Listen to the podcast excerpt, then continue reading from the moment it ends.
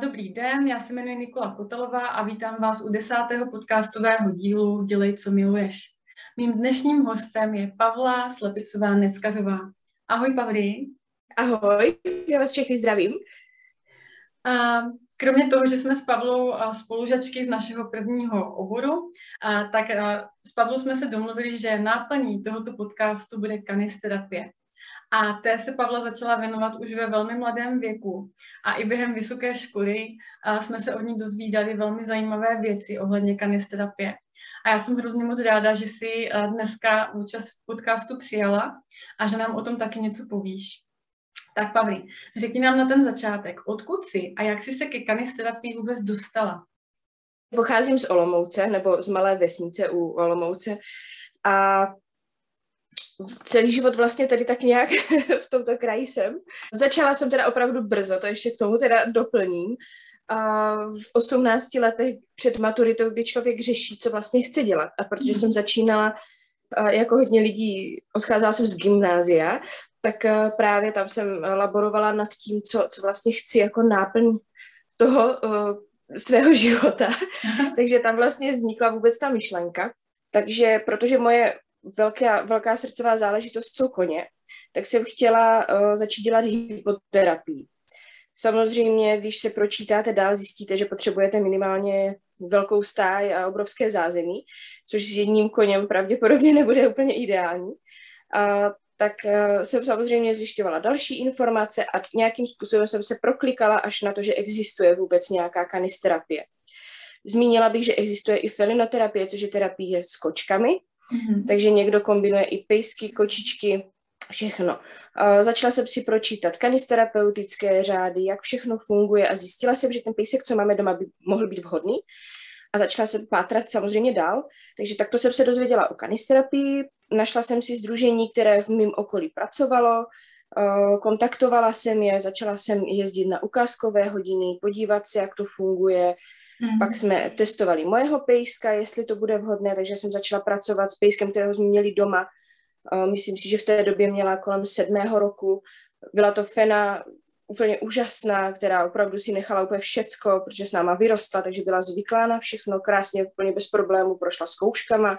My jsme prošli nějakýma výcvikovýma víkendama, různýma kurzama, takže samozřejmě ta příprava tam byla. A potom, po té maturitě jsem začala brát napřed uh, zařízení, která už byly uh, funkční, která už uh, měly svého kanisterapeuta, a třeba ten kanisterapeut nebyl k dispozici. A potom jsem začala chodit na vysokou školu a zároveň vlastně pracovat jako aktivní kanisterapeut.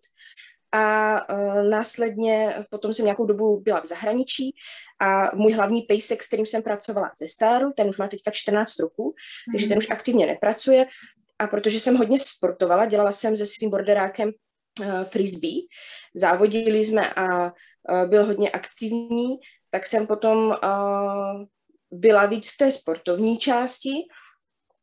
No a po návratu ze zahraničí, kde byl teda se mnou a díky tomu zvládl veškeré možné přestupy i letadlem a různé cestování, a tak po návratu domů já jsem vlastně už uh, o žádném jiném plemeni nikdy nechtěla ani slyšet, protože border collie mi sedli a pořídila jsem si dva mladé psy, kteří jsou teďka ve výcviku. Mm-hmm. Uh, protože borderka je hodně aktivní plemeno, tak uh, zkoušky jako takové začaly být aktuální až nyní, až mi dospěli, mm-hmm. že oba dva mají kolem čtvrtého roku.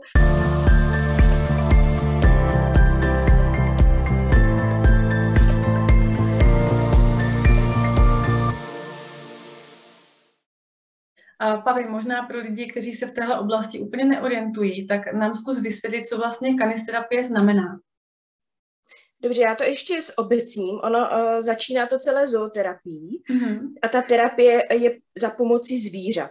Mm-hmm. Takže kanisterapie, protože pes je ka- kanis latinsky, mm-hmm.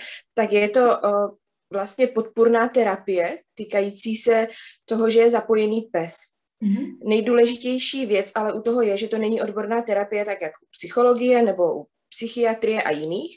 Je to opravdu podpůrná věc, takže ve většině případů je nejlepší, když spolupracuje nějaký odborník a potom právě ten tera- terapeutický tým, který se skládá z terapeuta jako běžného člověka, který má toho svého pejska, který mu v tom pomáhá. Mm-hmm. Ale není to klasický terapeut, který by měl vystudováno nějakou psychologii, psychoterapii nebo něco takového. Mm-hmm. A kdo tedy může být příjemcem kanisterapie? Pro koho je kanisterapie určená a co je ta cílová skupina? Cílovou skupinou vlastně může být úplně kdokoliv. Mm-hmm. Může to být prostě jakýkoliv, jakýkoliv běžný člověk, kterého si můžete představit v dnešní době, protože je to opravdu strašně individuální a ta terapie jako taková se dá přizpůsobit. Mm-hmm. Ve většině případů uh, teda je to ve školách, je to u dětí s postižením, může to být v nemocnicích, může to být uh, klidně u seniorů, v jakémkoliv mm-hmm. domově, cokoliv vás napadne. Ale samozřejmě uh, může se to aplikovat i čistě na individuální terapii, kde je jenom jeden člověk, terapeut a případně třeba pes, mm-hmm. anebo i s, s tím uh, kanisterapeutem jako takovým samostatně, pokud třeba někdo řeší nějaké strachy ze psů, tak mm-hmm. potom už stačí jenom ten kanisterapeutický tým, kdy je teda ten člověk a jeho pes a potom individuálně třeba ten uh, dotyčný, který se psů bojí. Mm-hmm. Takže opravdu dá se to napasovat čistě na na cokoliv, co vás napadne. Je i nějaká třeba kontraindikace, je třeba nějaká skupina osob, kterým by kanisterapie nebyla doporučována? Mě popravdě vůbec nic nenapadá, kdyby, kdyby se to použít nedalo, mm-hmm. protože pokud ten člověk, který si tu kanisterapii chce užít jako takovou, nemá nějakou vysokou alergii na psa, Mm-hmm. nebo něco takového, tak si nemyslím, že by byl někde problém, někde překážka. Je to opravdu o tom, jak se vše domluví a hrozně moc se to individuálně nastavuje. A je třeba důležité, jaká je rasa toho psa, nebo jakým způsobem si kanisterapeut vlastně volí tu rasu psa? A liší se od sebe ty rasy třeba i povahově? A samozřejmě u těch uh, u volení dobrého psa ke kanisterapii je taková delší cesta, já si myslím. Aha. A obecně se nedoporučuje třeba pes z útulku, protože Aha. nikdy nevíme, co se mu v historii stalo. Aha. Takže i kdybyste uh, byli přesvědčeni o tom, že sice váš pes z útulku je úplně dokonalý, Aha. tak pokud ho neznáte dostatečnou dobu, a pro, myslím si, že není možné úplně nasimulovat jakoukoliv tu situaci takovým způsobem, a jste si byli stoprocentně jistí, že mu nezbudíte z historie mm. něco, co by třeba ho dostalo do nějaké psychické nepohody, případně mm. do nějaké jako horší situace. Mm. Takže ve většině se doporučuje vybrat si štěňátko. Mm. Já tedy jsem zastánce toho, že některé, samozřejmě záleží, k jaké skupině lidí chcete chodit nebo jak chcete pracovat. Podle toho si třeba volí malý, velký pes. Někdo kombinuje z některých terapeutů, že mají malého, který se dá zvednout a většího kvůli třeba dětem. A, takže je to strašně individuální. Já jsem volila podle toho, které plemeno mi sedí. To znamená, že já mám doma border collie a pracuji s border colliema. Mm-hmm. Ale úplně jsem začínala border collie a bernský salašnický pes, mm-hmm. protože bernský salašnický pes uh, je plemeno, s kterým já jsem vyrostla a které chová moje maminka. Takže ono to strašně záleží na tom, co vám sedí. Mm-hmm. Samozřejmě někdo říká, že nedoporučuje třeba bojová plemena, což já úplně nesouhlasím, to jsou největší mazlíčci a s těma se jako začínalo v Praze v Motole. Mm-hmm. Takže uh, myslím si, že jde jenom o povahu toho psa, s jakým plemenem vy si rozumíte, protože každý člověk přece jenom tíhne k nějakému plemeni. Pak uh, obecně samozřejmě plemena, které jsou spíš společenská, jako třeba Zlatý Retriever, právě ty bernský salašnický psi. Mm-hmm. A toto všecko jsou plemena, které jsou jako k tomu vhodnější, protože to mají v povaze. Mm-hmm. A takové ty hlídací plemena obecně, nevím, třeba mě teď napadá Dobrman, to je takový hlídač objektu, německý ovčák, třeba úplně by potom běžný člověk nechytl, mm-hmm. ale samozřejmě i tam najdete jedince, který může být vhodný. Takže to vyloženě o tom, jak si psa nachystáte, jak, jak spolu žijete, jak spolu komunikujete mm-hmm. a vy jste ten tým, což je podle mě to nejdůležitější. Vždycky je to ten pes kanisterapeut a ten jeho kanisterapeutický parťák. Vždycky jste spolu, vždycky jste dva a vy nejlépe poznáte, jak se ten pes chová. Mm-hmm. A jak dlouho vlastně trvá průměrně, jestli to takhle dá říct, výcvik takového psa? Výchova psa probíhá od té doby, kdy si ho donesete domů. To znamená, že v těch dvou měsících měsících nebo osmi týdnech, devíti týdnech, kdy si ho donesete, začínáte vychovávat pejska, aby byl na všechno zvyklý, začínáte socializovat, sice si vybíráte štěně mm-hmm. z předpoklady, kdy ta kanisterapie může být, ale může se vám stát, že ten pes prostě do toho nevyspěje nebo se mu může něco stát, něco, co ho vyděsí a na to, na to už se potom těžko reaguje. Mm-hmm. Může vám ho někdo zkazit, může vám do něho někdo narazit, může zvenku ho napadnout jiný pes a jsou situace, které prostě už nevrátíte. A je to stejně mm-hmm. jak s tím dítětem, které se strašně něčeho bojí, tak potom někteří ti psi se něčeho strašně bojí a kvůli tomu třeba těm zkouškám nedojdete. Nebo mm. už si nejste jistí, že by nezareagoval ulékově nějakým uh, špatným způsobem. Takže tam je opravdu hodně důležité to celé období. Završení výcviku nebo možná výchovy uh, bych nazvala hranici kanisterapeutických zkoušek. Mm. To je osmnáct měsíců věku psa. Já dělám zkoušky pod uh, sdružením Aura Canis, které má právě hranici osmnáct měsíců nastavenou, ale je možné, že pokud byste pátrali na internetu, takže některé sdružení, které taky pracují, dělají kanisterapeutické zkoušky, to mohou mít nastavené jinak. Mm-hmm. To už potom záleží. Je samozřejmě tady možnost, že si řeknete, že v osmnácti měsících ten pes není připravený, bude třeba divočejší nebo nebude umět všechno tak, jak si představujete, nebo se vy v tom nebudete cítit dobře mm. a potom na ty kanisterapeutické zkoušky můžete jít vlastně kdykoliv. Jenom ta nejnižší hranice věková je osmnáct měsíců mm. v našem sdružení, ať doplním a upřesním to. Takže tím to začíná.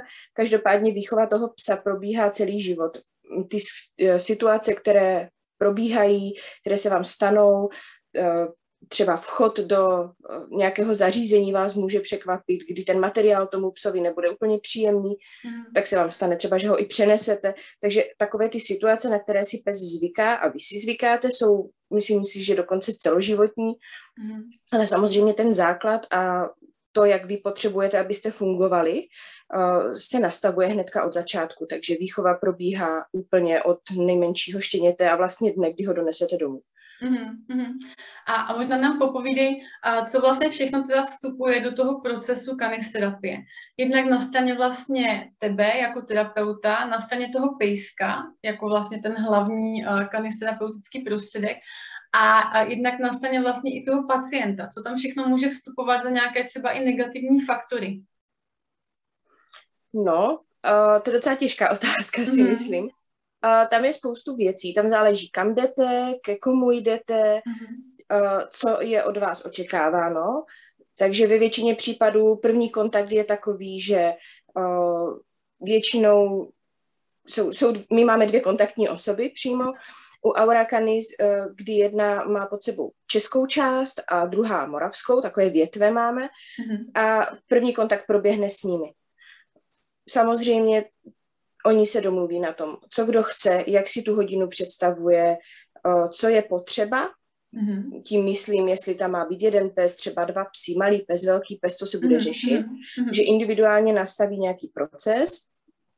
Tam se doporučí terapeut, který může, jak časově, tak který může splnit vlastně to očekávání těch klientů a následně uh, se seznamují společně. Takže samozřejmě je to, je to takový proces individuální, kdy se všechno nastavuje podle toho, co kdo očekává a komu co vyhovuje. Třeba i čas může být velk, velkou překážkou mm-hmm. a uh, jenom to, abyste našli vhodného terapeuta, vhodného psa, uh, čas, kdy se to bude odehrávat, myslím denní dobu, ještě den v týdnu, protože hodně uh, kanisterapeutů pracuje na takové té bázi, kdy chodí normálně do práce nebo aspoň hmm. na poloviční úvazek a pak třeba ve svém volném čase ještě dělá kanisterapii.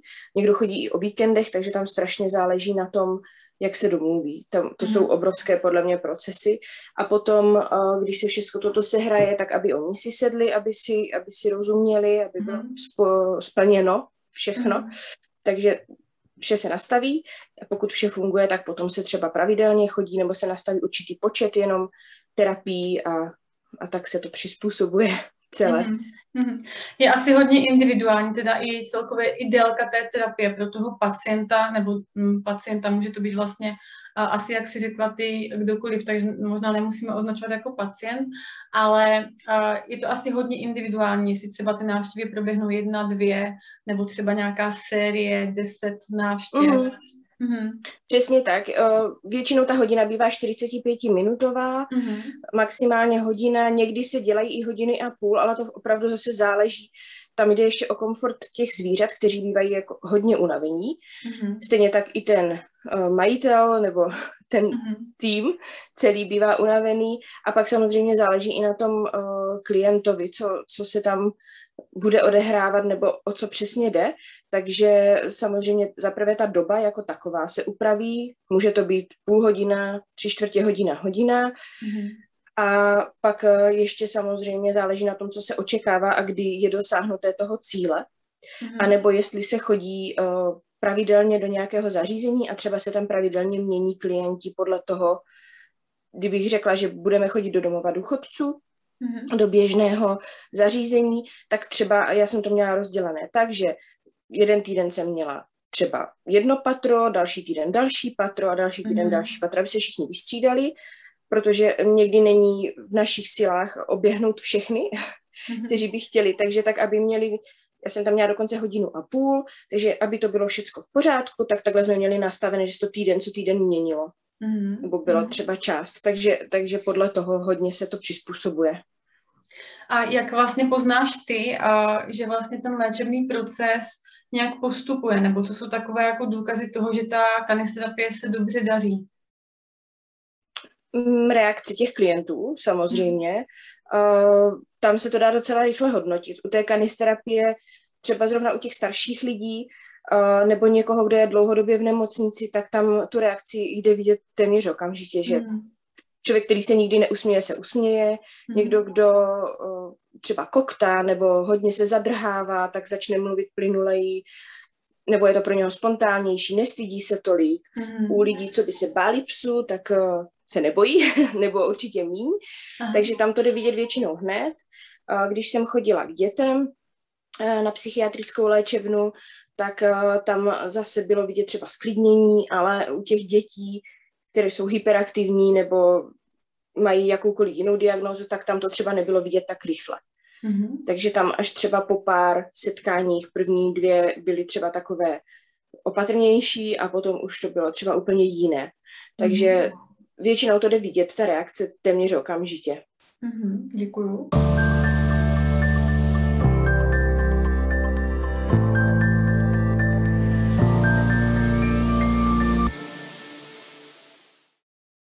Tak možná pojďme o, opravdu k nějakým konkrétním příkladům. Zkusím možná z té svojí praxe vzpomenout. A kdy třeba byla nějaká situace, kdy třeba samotnému pejskovi nebylo právě příjemně, něco mu tam vadilo. A co se pak třeba stalo a jak si to, jak si to řešila, tuhletu situaci? Uhum. Já si teďka vzpomínám první situace, co mě teda napadla, bylo, když jsem byla ve skupině dětí uhum. a uh, měli jsme, vždycky jsme chodili do takové malé tělocvičny, a byly tam uh, gymnastické balóny, takové ty gymboly velké. Mm. A uh, ten chlapeček se rozhodl, že je hrozně dobrý nápad ho vzít a začít s ním házet prostě přes celou tu, přes celou tu tělocvičnu. Takže to bylo celé takové, kdy, byl tam samozřejmě přítomen psycholog, takže my jsme rychle, rychle prostě chytali balóny. Uh, to jsem viděla, že už u těch psů není úplně mm. uh, ideální samozřejmě, ale já je vždycky bráním vlastním tělem, takže... Takže to jsme zachránili, chlapečka jsme zastavili mm-hmm. a příště jsme věděli, že všechny balony musí pryč. Takže uh, to byla taková situace, kdy ti psi tak jako čekali, co se stane. Mm-hmm. Stáli, dívali se na mě, dívali se na toho kluka, ten zrovna prostě chytl takový, takový ten adrenalin, jo, tak teď je to super, prostě nápad nadšení. A my jsme to potřebovali všecko zabrzdit tak, aby se nikomu nic nestalo. Takže to byla taková jako situace, ale... Uh, jinak opravdu ti psi jsou zvyklí na takové situace, které je nerozhodí. Mm-hmm. A oni si prostě sednou, oni mě mají vedle sebe a ví, že pokud já jsem v klidu, tak oni mají být v klidu. Takže si vyloženě na další nějakou hroznou situaci nevzpomínám, mm-hmm. která by mi takhle zůstala v paměti. Maximálně, kdy ale to už je úplně běžná praxe, kdy se stane, že některé dítě chytne, zachytne, zachlupí, zatahá mm. za ucho, to se stává běžně.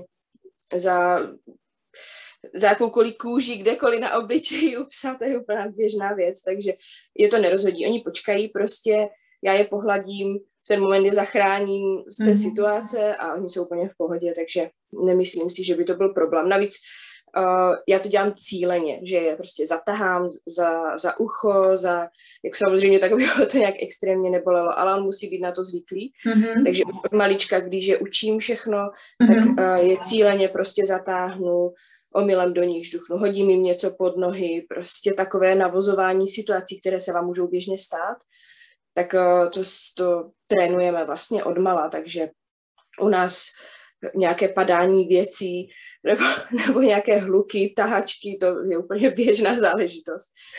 Což se mi samozřejmě osvědčí i u veterináře, takže mm-hmm. uh, je to taková pohoda potom. A tak ty už si to nakousla, jak vlastně vypadá ten trénink toho pejska, ale zkus nám uh, trošku víc říct k té přípravě pejska, k tomu celému procesu, jak to vlastně vypadá a až k těm závěrečným kanisterapeutickým zkouškám. Uhum. A já jsem teda začala už to, co, co všecko trénuju já doma. Uhum. Každopádně v tom uh, zkušebním řádu kanisterapeutických zkoušek je spousta dalších věcí. Uh, je potřeba, aby ten pes uměl základní poslušnost, uh, kdy, abyste měli možnost odvolat ho z kritických situací, kdy vám ho nějaké dítě třeba rozdivočí, uhum. Pes se začne s ním o něco přetahovat a vy to potřebujete utnout, takže to je uhum. Další důležitá věc. Uh, pachy. Vy můžete přijít do zařízení, třeba lékařského zařízení a bude tam všude smrdět dezinfekce. Takže i na to je potřeba toho psa připravit. Pak různé věci, že vám něco spadne na zem nebo někdo potom psovi něco hodí. Plechovka, klíče, cokoliv může spadnout, rozbít se, takže to je další situace, na kterou je potřeba připravit. Pak samozřejmě zatahání, za chlupy, za uši, za cokoliv, za nohu, za ocas. Takže to se také trénuje. A potom takové ty překvapivé situace, kdy někdo jde s berlema nebo přijede na vozíku, chytne na toho pejska ze zadu, že ten pes o něm třeba vůbec neví, nebo spadne berle vedle psa těsně. Uh, to jsou takové věci, které se vám mohou běžně stát. Kluský povrch, mm. parkety, cokoliv takového, to je taky mm. důležitá věc. Otevření dešníku může mm. některé psy vyděsit. Takže taková situace, představit si, co se vám může stát běžně, i když jdete do zdravotnického zařízení, do nemocnice, kamkoliv, takže na to si všechno je potřeba připravit. Mm. Případně, já teďka přemýšlím, co ještě mě napadne za nějakou takovou situaci, ale třeba právě jak jsem mluvila o tom, že se shodí nějaká věc na zem a rozbije se, tak i situace, že toho psa zvednete a odnesete ho, aby mm. si nepořezal nohu. Mm. Takže i I to předávání psa cizímu člověku, že ho zvednete a podáte ho někomu, kdo právě vám pomůže z těch střepů pryč, tak i toto je bráno jako příprava. Mm. Takže je to vlastně takový obsáhlý uh, manuál na to, co všechno se vám může stát. A ono toho může být mnohem víc, ale toto jsou takové základy, které ty psi musí umět. Já jsem určitě něco z toho řádu vynechala, takže doporučuji, pokud se o to zajímáte, si ho přečíst a podívat se, co vás všechno může překvapit. Mm. A pokud bychom si představili třeba i mobilního pacienta nebo třeba opravdu i dítě, které uh, potřebuje uh, nějak být třeba na lůžku, najít si nějakou pohodlnou polohu, tak jak vypadá u něj uh, práce vlastně v rámci té kanisterapie? Nebo co mu má vlastně v tom procesu pomoci se uvolnit? Uh, tam právě potom volíte pejska, který vydrží uh, s tím člověkem ležet nebo mm. s klientem, pacientem, co se zrovna odehrává. Takže uh, vy si vyberete svého psa, když máte třeba dva, tak toho třeba menšího, aby se vlezl k němu buď na lůžko, nebo na klín, mm-hmm. nebo do toho místa. A tam je potom otázka, co je potřeba, co se má dít dál. Jestli uh, jdeme o to, že kdyby třeba měl spastické končetiny, aby se uvolnil, aby vyloženě ty svaly se uvolnily, tak potom uh, je takzvaná metoda polohování, mm-hmm. kdy můžete většinou na zem, na nějakou teplou deku, aby byl uh, samozřejmě ten klient podložený, můžete si pomoct různýma polohovacíma polštářema a on, uh, nebo ten klient přímo je nasituovan tak, aby si k němu mohl položit ten pes mm-hmm. a on ho nahříval. Samozřejmě potom on ještě jak ho hladí, tak uvolňuje ruce, uvolňuje spazmy uh, prstů třeba, nebo končetin. Mm-hmm. Nahřívá se tak dvacet minut, ještě je zakrytý dekou a potom je nejlepší, když třeba fyzioterapeut si ho vezme a jdou cvičit. Mm-hmm. Že v ten moment je to daleko lepší než nějaké parif- parafinové zábaly, takže určitě uh, dá se toho využít tady tímhle způsobem, pokud bychom šli vyloženě na spastické končetiny, na svaly a tady na tyto, mm-hmm. uh, na tuto podporu, nebo jak to nazvat.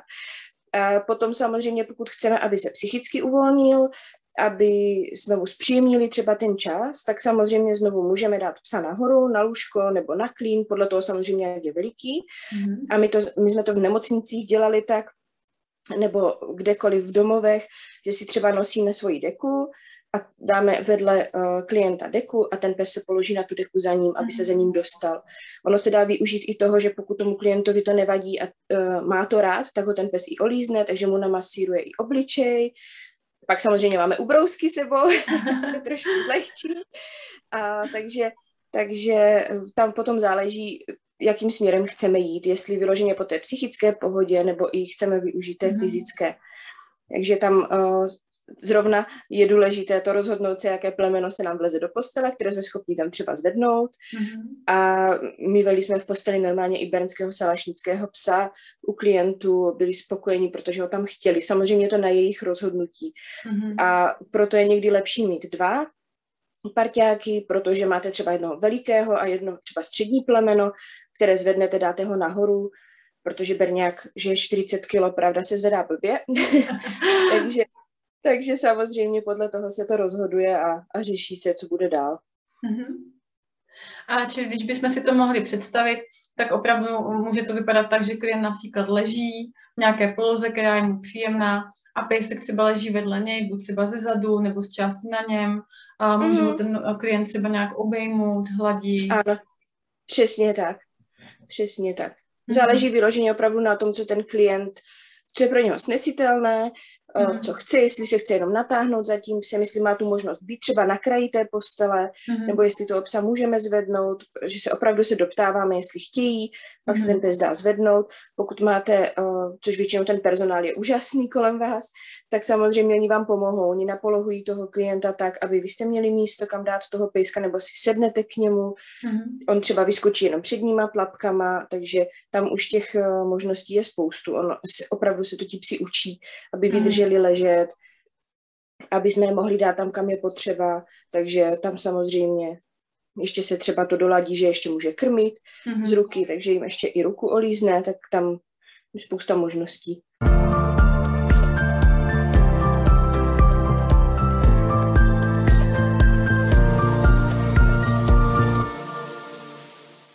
Ještě nám možná, Pavli, popiš, a když bychom si dali nějaký jako příklad, že bude například malé dítě, opravdu dva, tři roky a bude, bude se zkrátka těch psů opravdu hodně bát. A tím, že je třeba takhle malinké, a neumí třeba úplně ještě tolik jako mluvit nebo mm-hmm. nemá tolik jako zvládacích strategií, tak a jakým způsobem se u tak maličkého dítěte třeba začíná s tím zbavováním strachu? Dobře. Když je to opravdu strachová záležitost, tak se začíná u prvních hodin už jenom tak, že se mluví o tom, že ten pejsek přijde do místnosti, že on tam třeba ani není. A začne se tak, že je tam třeba jenom plyšový pes, mm.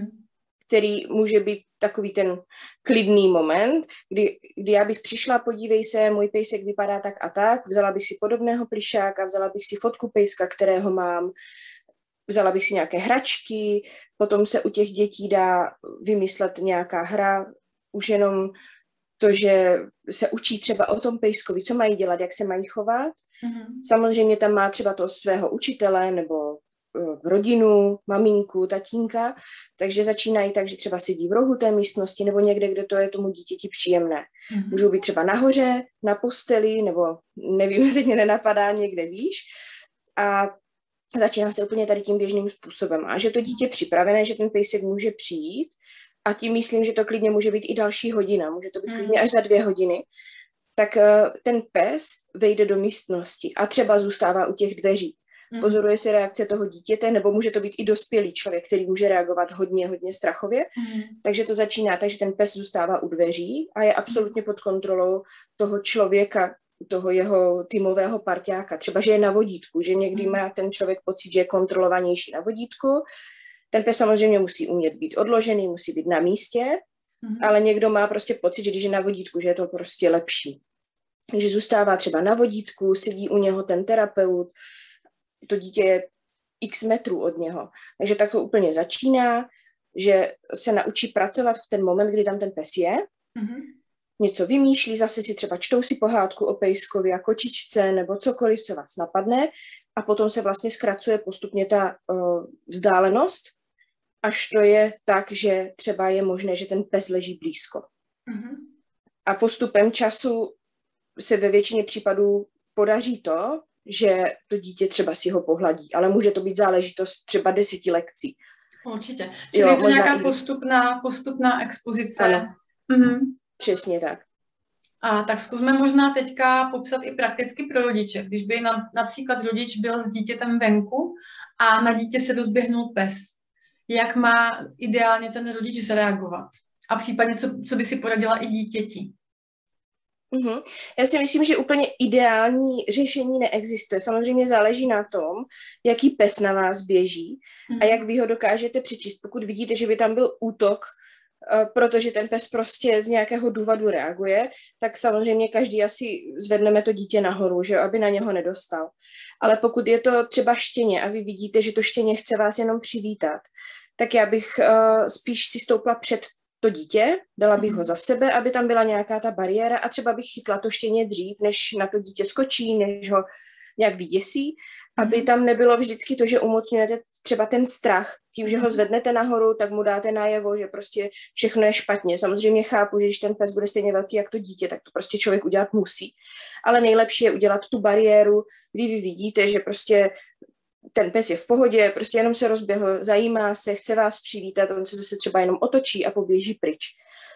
Důležité, co bych zmínila, je, že je potřeba to dítě naučit, jak se má chovat v tu danou situaci, mm-hmm. jakoukoliv. Je základ, na cizího psa se nechytá, to asi víme všichni, důležité je se zeptat toho majitele. Majitel by jim správně měl vědět, ale podotýkám, by měl vědět, protože někteří vám řeknou, jo jasně, a stejně se může něco stát. Takže mm-hmm. určitě se zeptat, pokud je všechno v pořádku, tak ho pohladit, hlídat dítě, aby ho nezatahalo nějak, nepřekvapilo, nepíchlo mu do oka, nechytalo mu do tlamy. To samozřejmě asi všichni známe. To jsou takové úplné základy, ale pak je úplně uh, nejdůležitější naučit to dítě, že pokud bude v klidu, bude vedle mm-hmm. vás, klidně ať si stoupne za vás, jestli se bude cítit líp, tak že má zůstat v pohodě. Když začne křičet, když začne poskakovat, utíkat, píštět, tak to je to, co zaujme toho psa. Mm-hmm. Pokud je ten pes pod kontrolou, majitel ho má třeba na vodítku nebo ho má u sebe, ten pes nemá zájem o to dítě, ve většině případů nemá zájem jako za ním jít, prostě protože on jde s tím svým majitelem na tu procházku, čuchá si tam okolo a ve většině případů ho právě zaujme to, že to dítě zakřičí, mm. nebo začne poskakovat, nebo začne dělat něco, co je neobvyklého. Mm. Takže myslím si, že tam je hodně, hodně práce na těch rodičích, naučit to dítě, jak v dané situaci se chovat. Mm. Pokud by se stalo to, že vy jste daleko, to dítě je od mm. vás třeba deset metrů, nestihli byste udělat bariéru, tak když to dítě začne běžet před tím psem, tak mu začne, začne zapínat klasický instinkt, to znamená něco běží, já to mám honit. To je věc, kterou se pes rodí. Oni jsou zvířata, které prostě hmm. museli lovit, takže pro ně je to vlastně, buď je to pro ně úplně nejúžasnější hra, je super, on chce, abych ho honil, což samozřejmě pro to dítě je docela stresová situace, ale oni to tak mají a mají to jako hru a vůbec vlastně ten pes nebere, že si něco děje, on by mu asi ve finále ani nic neudělal, možná by ho škrábl tlapkou nebo něco, ale v ten moment to většinou je bráno třeba jako výzva ke hře, mm-hmm. a nebo to ten pes začne brát jako on přede mnou utíká a já teďka musím něco udělat. Takže tam je důležité si dřepnout, někdo říká čapnout, čupnout, nevím, ideální slovo, aby si to dítě úplně skovalo do co nejmenšího bobku, nebo jak to mám nazvat, úplně prostě si dřepne, sková si hlavu, na kolínka úplně skovat a rukama si kryje krk a hlavu.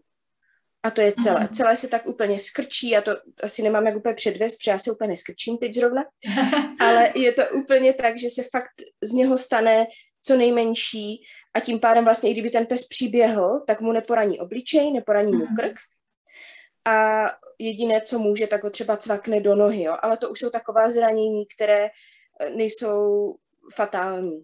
Nejhorší je, vždycky je potřeba, aby si kryl obličej, aby si kryl krk. Mm-hmm. Takže celý, když se skrčí, takhle si dřepne na zem, nebo si sedne a úplně se sková, dá si hlavu na kolínka, tak pak by to mělo být jakoby nejbezpečnější poloha v ten moment. Jako jde, jde jenom asi o to, že tady toto by bylo řešení, i kdyby to třeba dítě bylo menší, já nevím, tříleté, pětileté, mm-hmm. tak ho naučit před pejskem se neutíká, rychle si dřepní, skovej hlavu a pak už jsou třeba ty tři rychlé kroky toho rodiče, který třeba stihne tam být. Pes, pes při výcviku chodí po levé straně, to znamená u levé nohy, když se učí k noze, chodíte venčit psa, tak by měl jít po levé straně vaší. Někdo samozřejmě ho má před sebou, někdo napravo, ale ve většině případů se setkáte s tím, že chodí u levé nohy. Mm-hmm. To znamená, že kdybyste šli proti sobě po chodníku, bude majitel psa bude na pravé straně, pes bude do chodníku, do prostředka chodníku a vy byste šli a měli jste dítě u levé nohy, takže by se míjel pes dítě, tak bych ho třeba nechala to dítě přejít na tu pravou stranu. Mm-hmm. On bude mít zase vás jako bariéru a vy úplně bez problémů projdete. Mm-hmm. A je samozřejmě důležité jako, dobře, když se to dítě bojí, ať vám třeba stiskne ruku, ať se dívá mm-hmm. jinam, vyberte nějaký třeba jiný podnět, klidně ať jako, oh, maminko, bojím se, bojím se, ale jako, jo, dobrý, však podívej se, ten pejsek je úplně v pohodě, jenom projdeme okolo. Mm-hmm. Máme zkušenosti, že nejlépe děti reagují třeba na světlé psy, když bych přišla do místnosti se zlatým retrieverem, který je světlý nebo takový blonďák a vzala černého psa, tak máme zkušenost, že děti půjdou první k tomu blonďatému, mm-hmm. tomu světlému psovi. Myslím si, že to je nějaká asi úleková reakce nebo něco, co máme my zakódované, že ten tmavý pes je ten hlídací možná, mm. protože zase, když je to pejsek, který má znaky v obličeji a má třeba bílou, hnědou, takové ty tříbarevné, tak zase k němu půjdou raději než k tomu tmavšímu. Mm. Myslím si, že to je díky tomu, že uh, ta reakce těch psů v obličeji jde líp vidět na těch světlých. Mm. Ale chodila jsem s tmavýma pejskama, Bernský salašnický pes je tmavý a nikdy jsem takhle vyloženě problém neměla. Hmm.